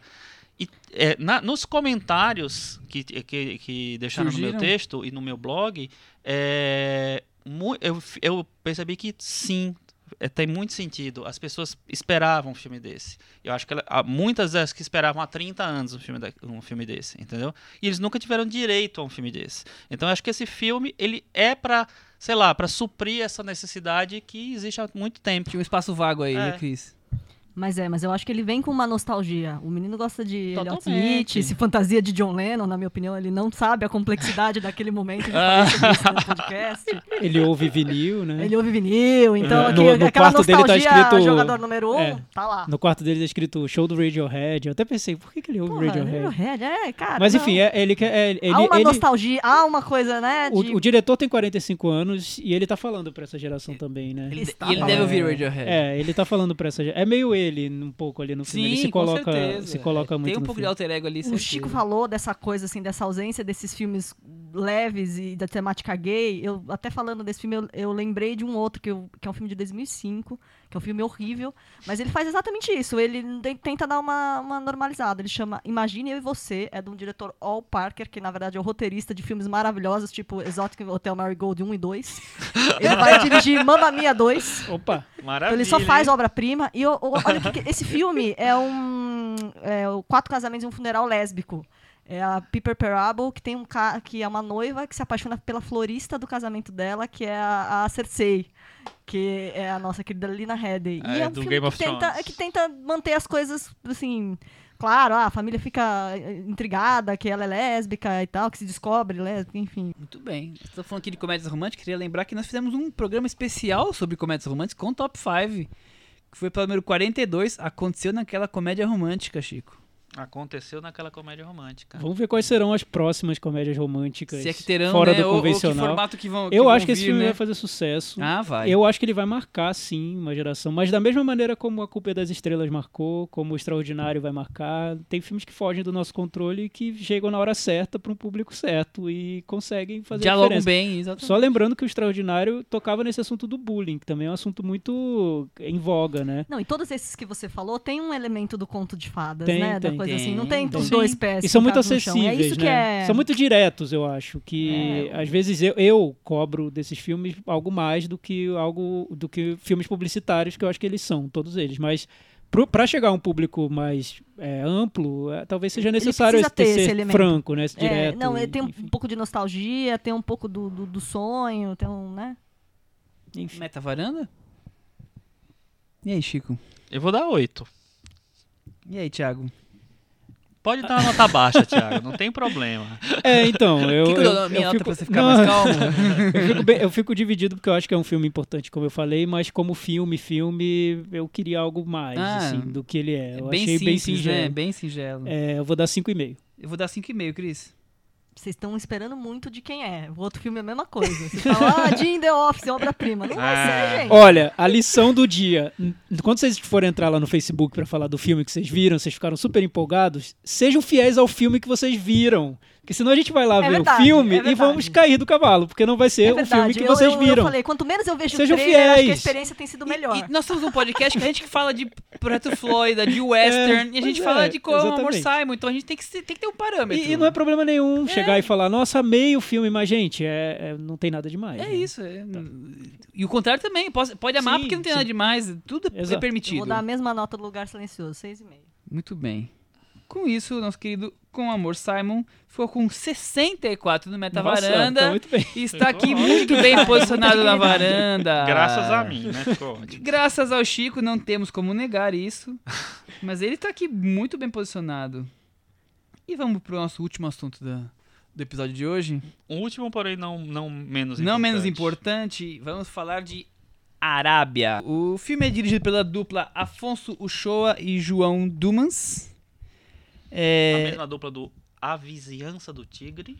a Vizinhança do Chico, você já viu? Vi. Você gosta? Acho bem interessante. Não amo, não, mas eu acho é, bem eu interessante. também, eu também fui com, como eu vi primeiro o Arábia, eu fui com expectativas Ah, você viu depois. é, que Ah, não, não se cumpriram muito com a vizinhança, vizinhança do Tigre, mas é um filme interessante. Sim. E o filme ganhou Brasília. Ô, Thiago, Ganhou você que é o nosso filme. eterno É, enviado a Brasília, ou, Já não acompanha ou alguns anos. desenviado de É, Brasília. Agora já, já desenviei totalmente, eu já não acompanho há Cara, muitos anos. acompanhou tanto. desenviado é uma palavra maravilhosa. Desenviado Enviado é- nota um, de criar. é maravilhoso. É, não sei. É, foi, Desenviado. mas voltou, é isso? Foi e Foi, voltou. não, Era, foi mas não foi é, mais. é o mas... famoso. É o famoso. Já é Elvis. É, não, como é aquela, aquele filme que nunca existiu, que, que a gente A, fica brincando? a volta dos que A não volta foram. dos que, não foram. Mas a o volta Thiago que foi. Eu fui. O Thiago foi vários tempo, anos. Não Mas foi agora nesse. eu não fui mais. Já há alguns anos. Não, mas você como especialista no Festival de Brasília, tá aí o vencedor do último, último Condiz, ano. condiz muito, porque o Festival de Brasília é um festival marcado por filmes muito políticos, Políticos, e né? com reações muito politizadas, né? Então, e ele passou por uma fase agora que acho que ainda está um pouco nessa fase de valorização de um cinema bem independente, de diretores jovens, é, ousados. Então, não tem, já, já era uma marca antiga do festival, mas agora está tá com- mais forte mais forte. isso, né? Sim. A seleção tá, tá sendo assim, né? É verdade. Então, e você, você, você não viu o filme anterior dele? Não vi. A Vizinhança do Tigre? É dele? É dos dois? Eu não lembro agora. Não é de um só o anterior, acho que né? é do dos Afonso dois. Shoa. Afonso Shoa, dirige, né? O, o João Dumans ele escreveu o roteiro daquele filme A Cidade Onde Envelheço. Ah, é isso. Eu Eles são, são dois cineastas coisa- mineiros, representantes desse cinema mineiro que está fazendo sucesso em festivais e que tem um lado de, de mesclar realidade com ficção e discutir Vi- tudo isso. vida social e tudo mais. Sinopse. Atra- Você tem o, o nome do personagem aí já, Chico, na Sim. ponta da língua? Através das leituras de diários, descobrimos a história de Cristiano, Aristides de Souza. hospitalizado após sofrer um acidente de trabalho. A trajetória de um jovem lutando por sua sobrevivência nos rincões de Minas Gerais. Nos Foi- foi rincões, sucinto. hein? Arrasou. O filme é ba- mais, mais que. quer ser muito mais que isso, né? Quer? Consegue ser? Não. Pra muita gente, Sim, sim. sim.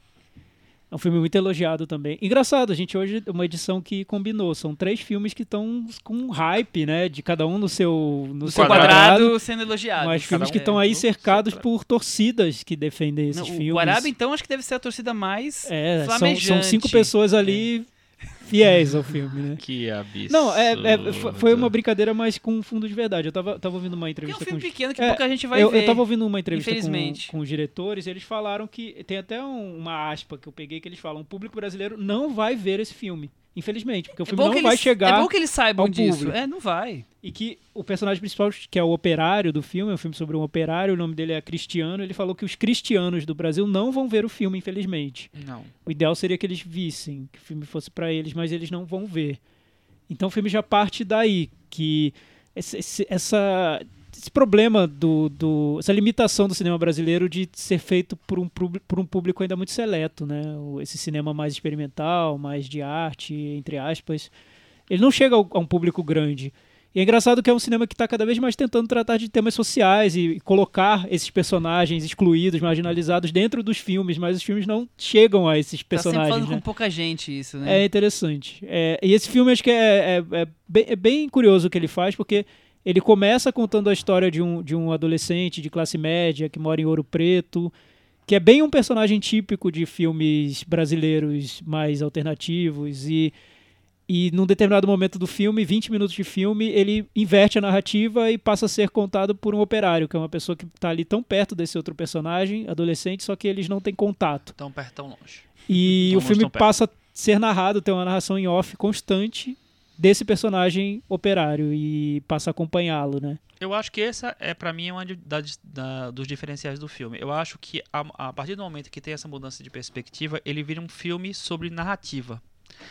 É, ele vira, ah, enfim, ele ma- materializa, ele deixa muito claro, em primeiro plano, essa, essa coisa da, da, da narrativa. E eu acho que ele, eh, não sei se ele resolve, nem sei se é para resolver, mas eu acho que ele, para mim, ele é, chega num um passo, dá um passo além desse cinema que você, que você citou, que é, é, que é um cinema brasileiro cada vez mais. é, cada vez maior, na verdade, que é o cinema que mistura documentário com ficção, que usa é, atores não profissionais e muitas vezes o próprio ator faz o, o o próprio personagem interpretado pelo, pelo Por ele mesmo, ele quase, mesmo, né? Clint.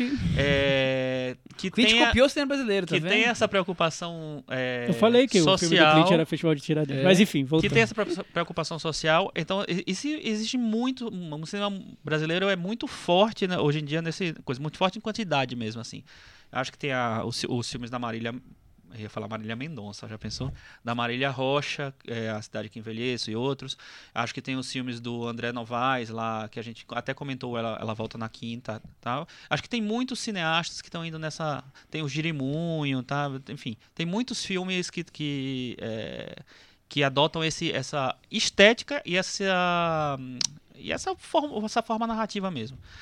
E eu acho que a partir do momento em que o Arábia, o Visitante do Tigre também tem isso, né? A partir que, do momento em que o Arábia é, é, destaca esse dispositivo, ele vira um filme sobre narrativa, é um filme sobre uma carta, é um filme sobre um, sabe, um, um texto escrito, e por isso eu acho que o Office se justifica. É, eu acho que ele se arredonda mais, porque eu acho que um, um dos, dos, grandes problemas é, do, do, cinema brasileiro contemporâneo é assim, aonde eles querem chegar, aonde o, o, o cineasta contemporâneo quer pra chegar. Para quem eles estão falando? Para quem eles estão falando e, assim, e, e, qual, é a, qual é o recado final que ele quer dar, entendeu? E eu acho que a partir do momento que ele coloca num, numa carta, num, ele, ele envelopa esse negócio, literalmente, assim, eu acho que ele consegue fazer um filme muito mais circular, circular não é a palavra, eu acho que mais redondo mesmo, do que o, os outros filmes que vinham sendo feitos até agora. É, destacando esse dispositivo. Não, eu acho, eu acho bem interessante a, a narrativa, esse formato. Eu gosto a questão muito de, de a, dar voz a quem a quem está esquecido das das multidões, digamos assim, né? Esse, esse povo que trabalha, trabalha, trabalha para sobreviver e, e, não tem espaço e não está representado em, em, lugar nenhum. Eu acho isso muito curioso, né? Mas por outro lado também é, é um cinema que se fala para muito pouca gente. Eu, eu, eu, gostaria mais de que tivesse filmes, eu já falei isso outras vezes aqui, que tivesse uma preocupação de dialogar com, com um público maior. Ele está falando com um público que já concorda com ele eu vejo dessa forma. E eu acho isso um problema na ideia. Quer dizer, você tem uma, um muito bom filme, muito inteligente, muitas ideias, mas vai falar com o público que já, tem, já entendeu isso. E, é, ele, e o ele resto? Joga, e o público maior? Torcida. Ele é, joga pra torcida, né? Exatamente. E engraçado que eu li um texto sobre ele para ver como eu acho que o filme tem total noção de onde ele está inserido. Acho que ele sabe que é um Tanto filme para festivais. Que eles falaram que, eles, é, que ninguém eu, vai eu ver.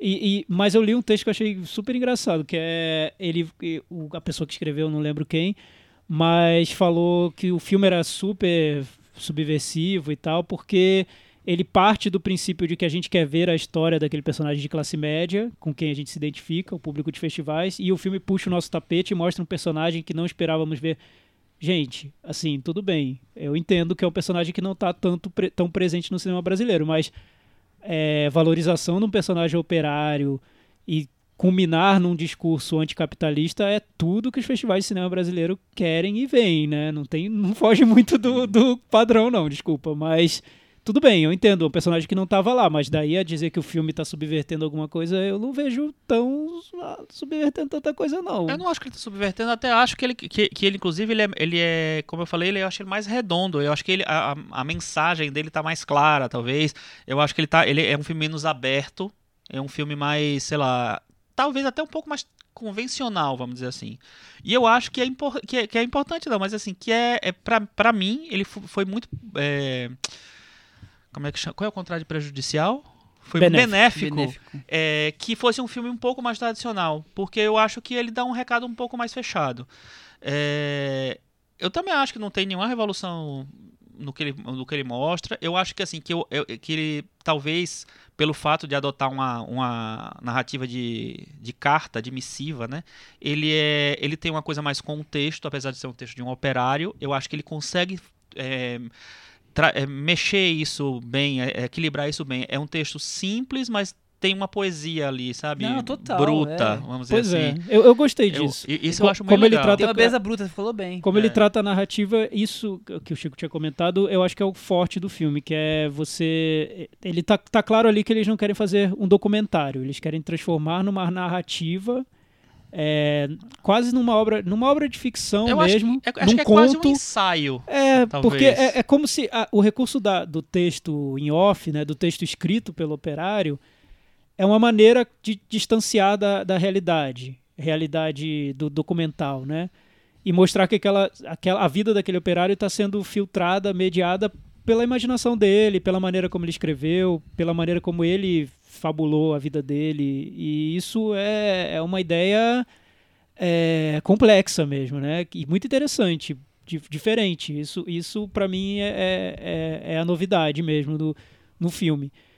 O, aí eu acho bem delicado como eles fizeram o texto, a voz desse personagem, porque é, imagina, se você vai construir o discurso de um operário e você quer que ele seja simples e ao mesmo tempo poético, é super delicado. Eu, eu, eu, entendi, eu gostei. Eu acho que o saldo é positivo. No final, eu, eu comprei o discurso do- da narração em off.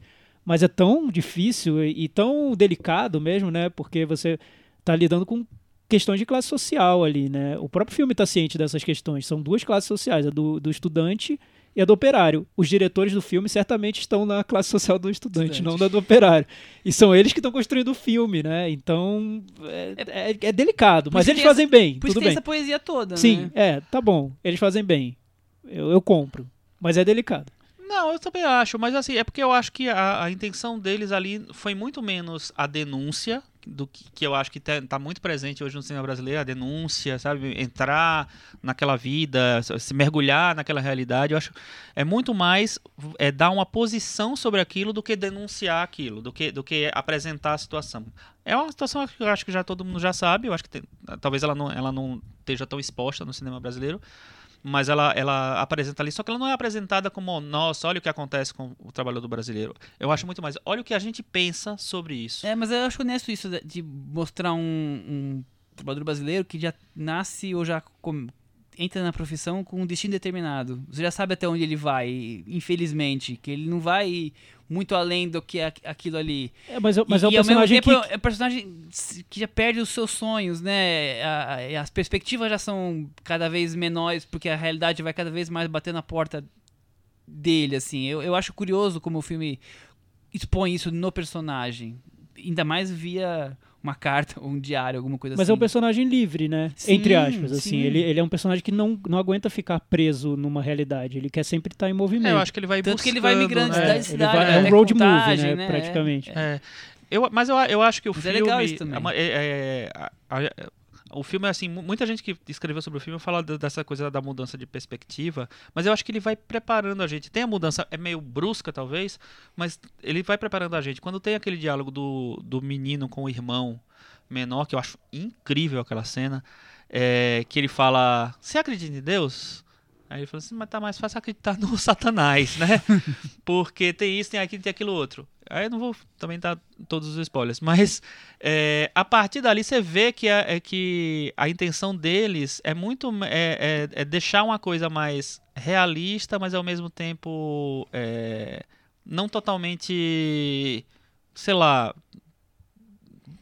deixando a poesia de lado. Eu acho que, eu acho que a partir dali ele já hum, é, sei lá, a- explica mais ou menos o que, que você vai ter no filme daqui a pouco, né? A partir da, dos próximos minutos.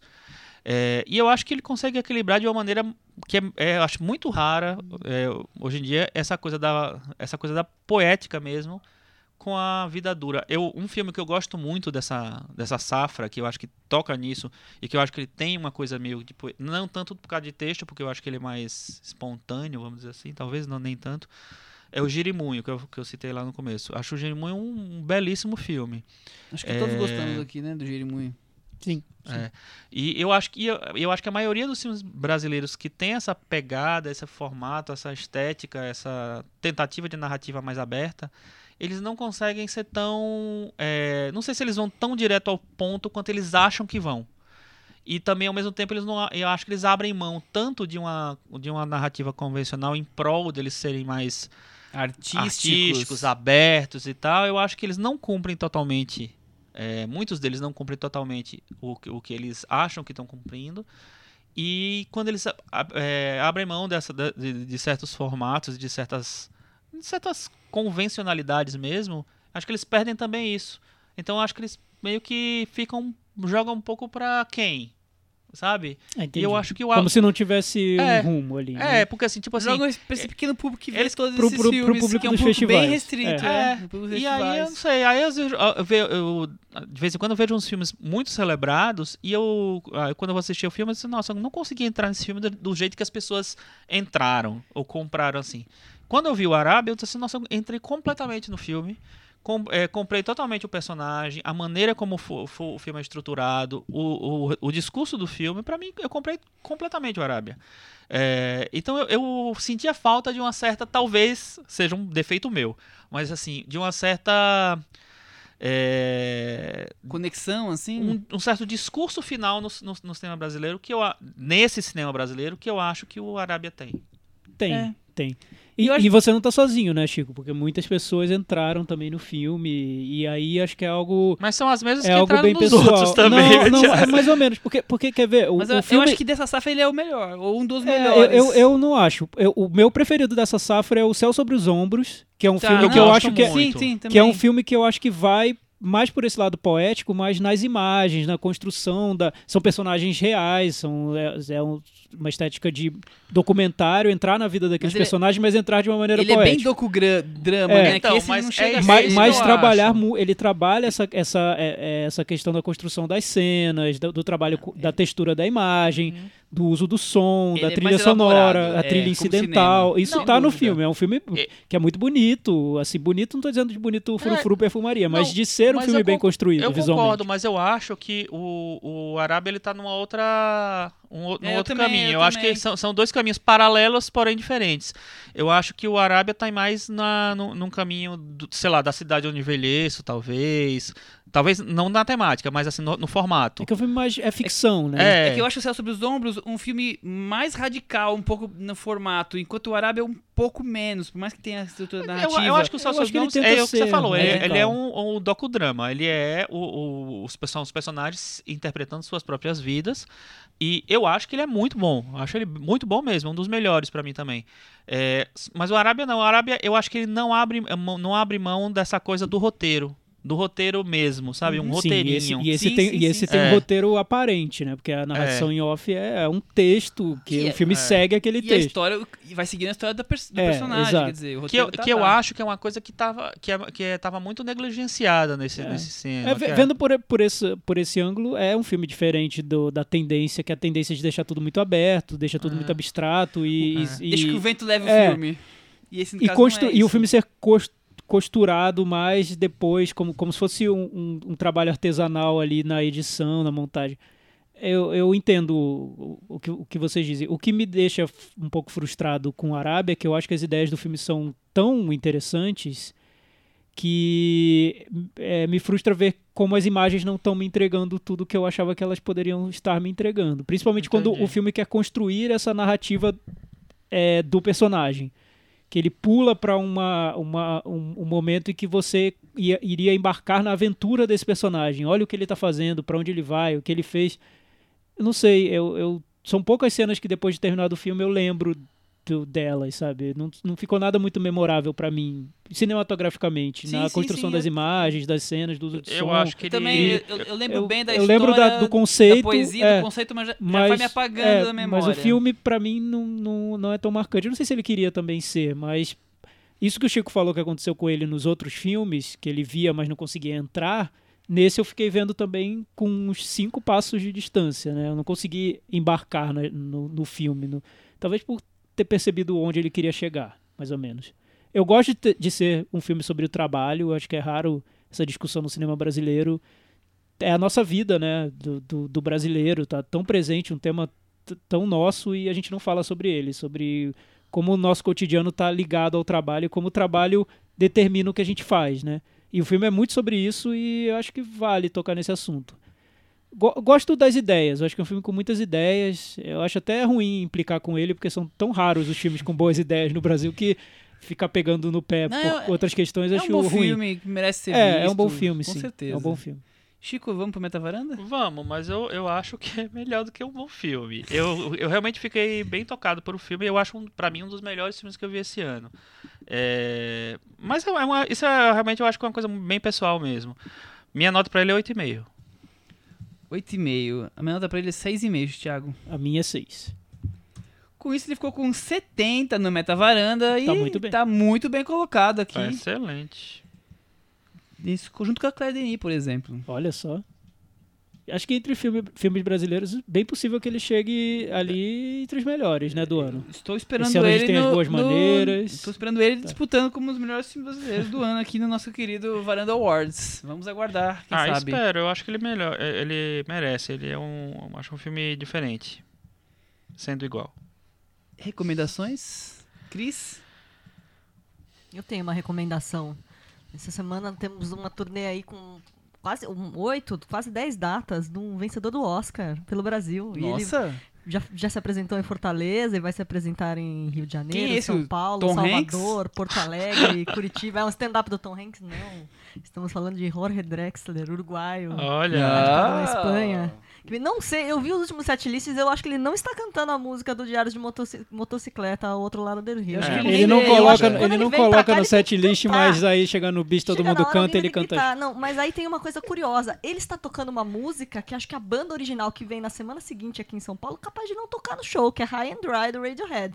Então se você quer ouvir High and Olha. Dry do Radiohead, Vai vá ao o show do Rory Drexler. Drexler, Mas- porque talvez no Radiohead não é garantido. ainda tem ingressos, É. porque até onde eu sei tá... Em São Paulo eu acho que tá esgotado. Pro aí Radiohead ou pro Rory Brasil? Acho O que tem. Radiohead O tem. Radiohead também, tem. também tem. Então fica aí o CD Shows do Lex pelo Brasil todo. Salva Vidas de Elo, muito bom. E daqui a pouco eu vou encerrar o podcast com uma música dele que se chama Silêncio. Hum, Olha. olha. Gostou da deixa, Thiago? Tá tudo ligado, Conexões. tudo conectado, Tudo tá, né? inter... tá, tá, tá- Sei lá o que, que eu ia falar. É, semana passada eu não recomendei nada. Pois Essa é, as então, as pessoas ficaram tristes. Vou recomendar duas coisas, pode? Por favor. Tá. É, no meio desse momento. Ele me pede como se fosse um garoto pedindo no pirulito. me- Pode, tio Michel. Tio É, Michel. No meio desse momento turbulento da- do Brasil, em que a gente estava comentando política e tudo, o cinema perdeu um mestre da animação japonesa, Ah, putz, é verdade. que é o Isao Takahata, diretor de um filme que acho que a gente comentou aqui na varanda, O Conto da Princesa Kaguya. A gente chegou a comentar, Eu Michel? vou confirmar se a gente chegou a comentar ou Acho- se é de um pouquinho antes. Eu acho que eu acho que é antes, acho que é que aumentou na primeira edição nos Ah, melhores do não, ano. sim, sim, O primeiro episódio entrou na- entre os top 10 de cada um, entrou ele, na nossa ele lista de- entrou. de Ele melhores entrou, do ele ano. foi- É, mas Ele morreu com 82 anos, câncer de pulmão. Foi um dos funda- fundadores do estúdio Ghibli, junto com o Hayao Miyazaki e com o Toshio Suzuki, Toshio Su- Suzuki pro- produtor. Ele fez um dos animes mais, pra mim, marcantes que eu vi, que é o Túmulo dos Vagalumes. Então, é demais esse filme. eu recomendo. Minha recomendação é o Túmulo dos Vagalumes. Não sei como vocês vão encontrar, mas procurem. Eu sei que vocês podem, Ah, vocês acho que conseguem. tem nos streamings.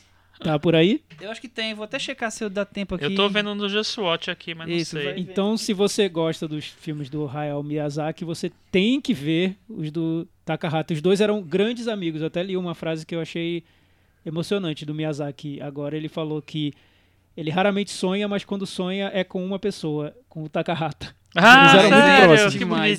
Dois velhinhos ali. Então vamos aproveitar e legal. vamos adiantar que nesse ano nós vamos lançar um episódio especial sobre os animes japoneses. Vamos, vamos. Vocês querem? Pergunta para os nossos ouvintes. Vocês querem um episódio especial dos animes?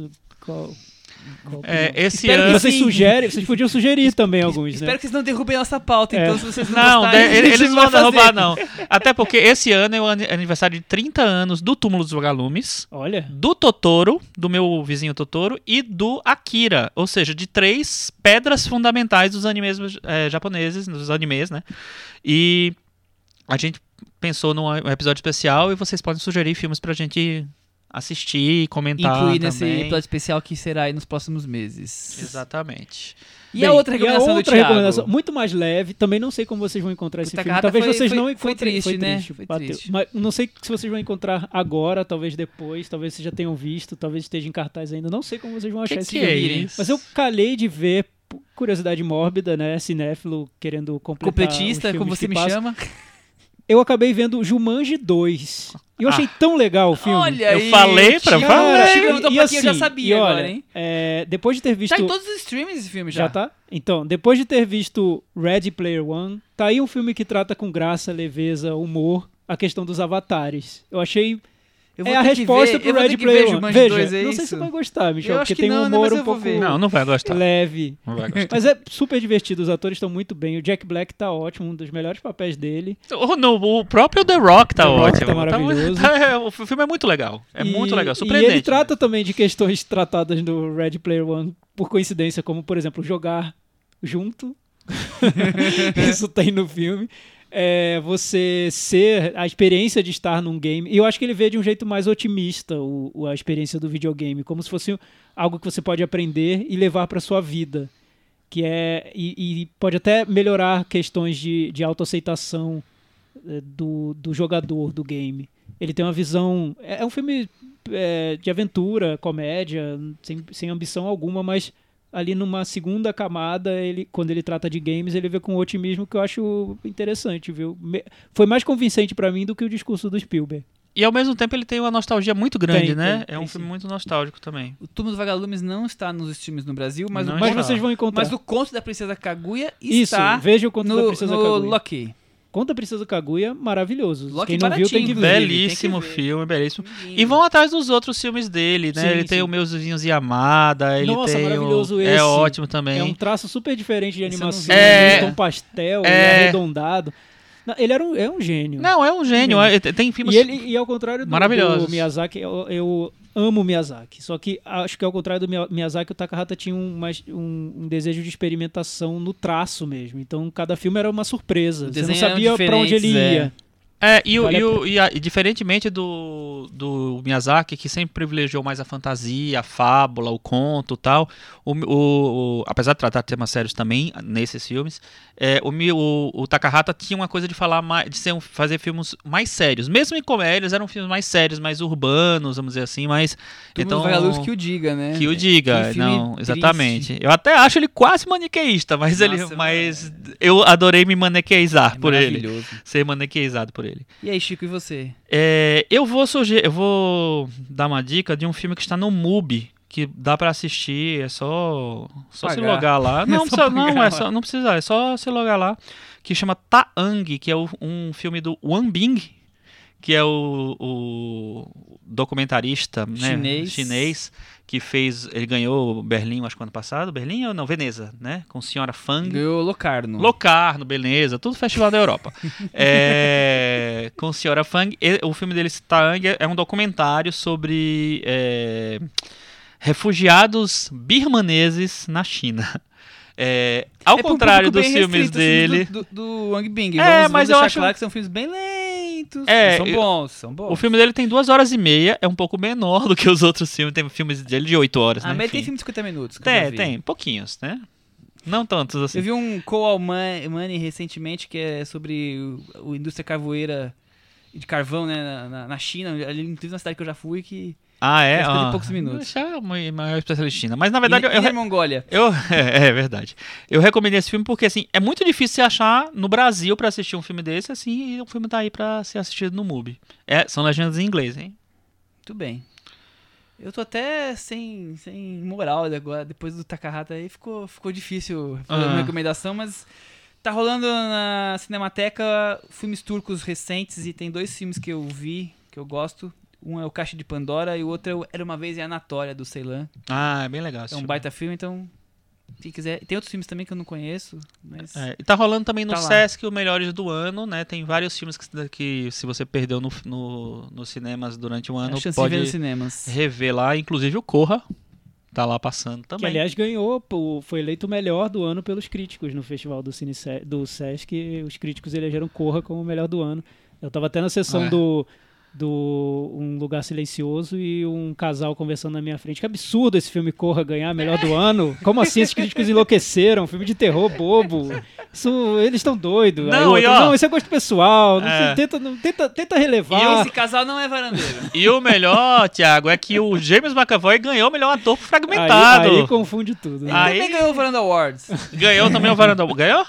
Ganhou, né? Ganhou junto Mas com o foi Robert Pattinson. Mas ganhou. foi bom você ter falado no Ceylan, Michel, porque eu acho que é o único diretor da sua Santíssima Trindade, talvez, que a gente ainda não comentou aqui, né? Ah. gente falou do Nolan.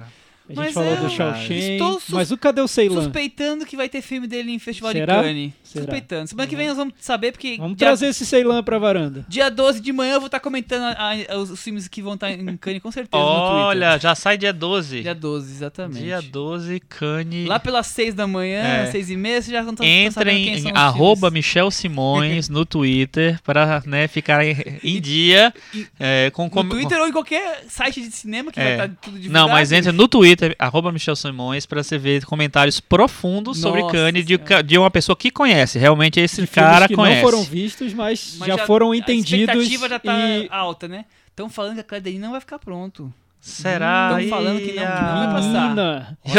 E agora? Só em Veneza? A gente falou dele, né? Estão Só em falando Veneza, que não só? vai. Vamos aguardar, né, Cris? Aguardar. Ou só em Locarno? mas O o que, que ela tá fazendo? Por que, que ela tá, tá atrasando com o Não sabemos, não sabemos. Ô, menina. Levada. Tchau, querida. Até semana que vem. Tchau. Tchau. Silencio.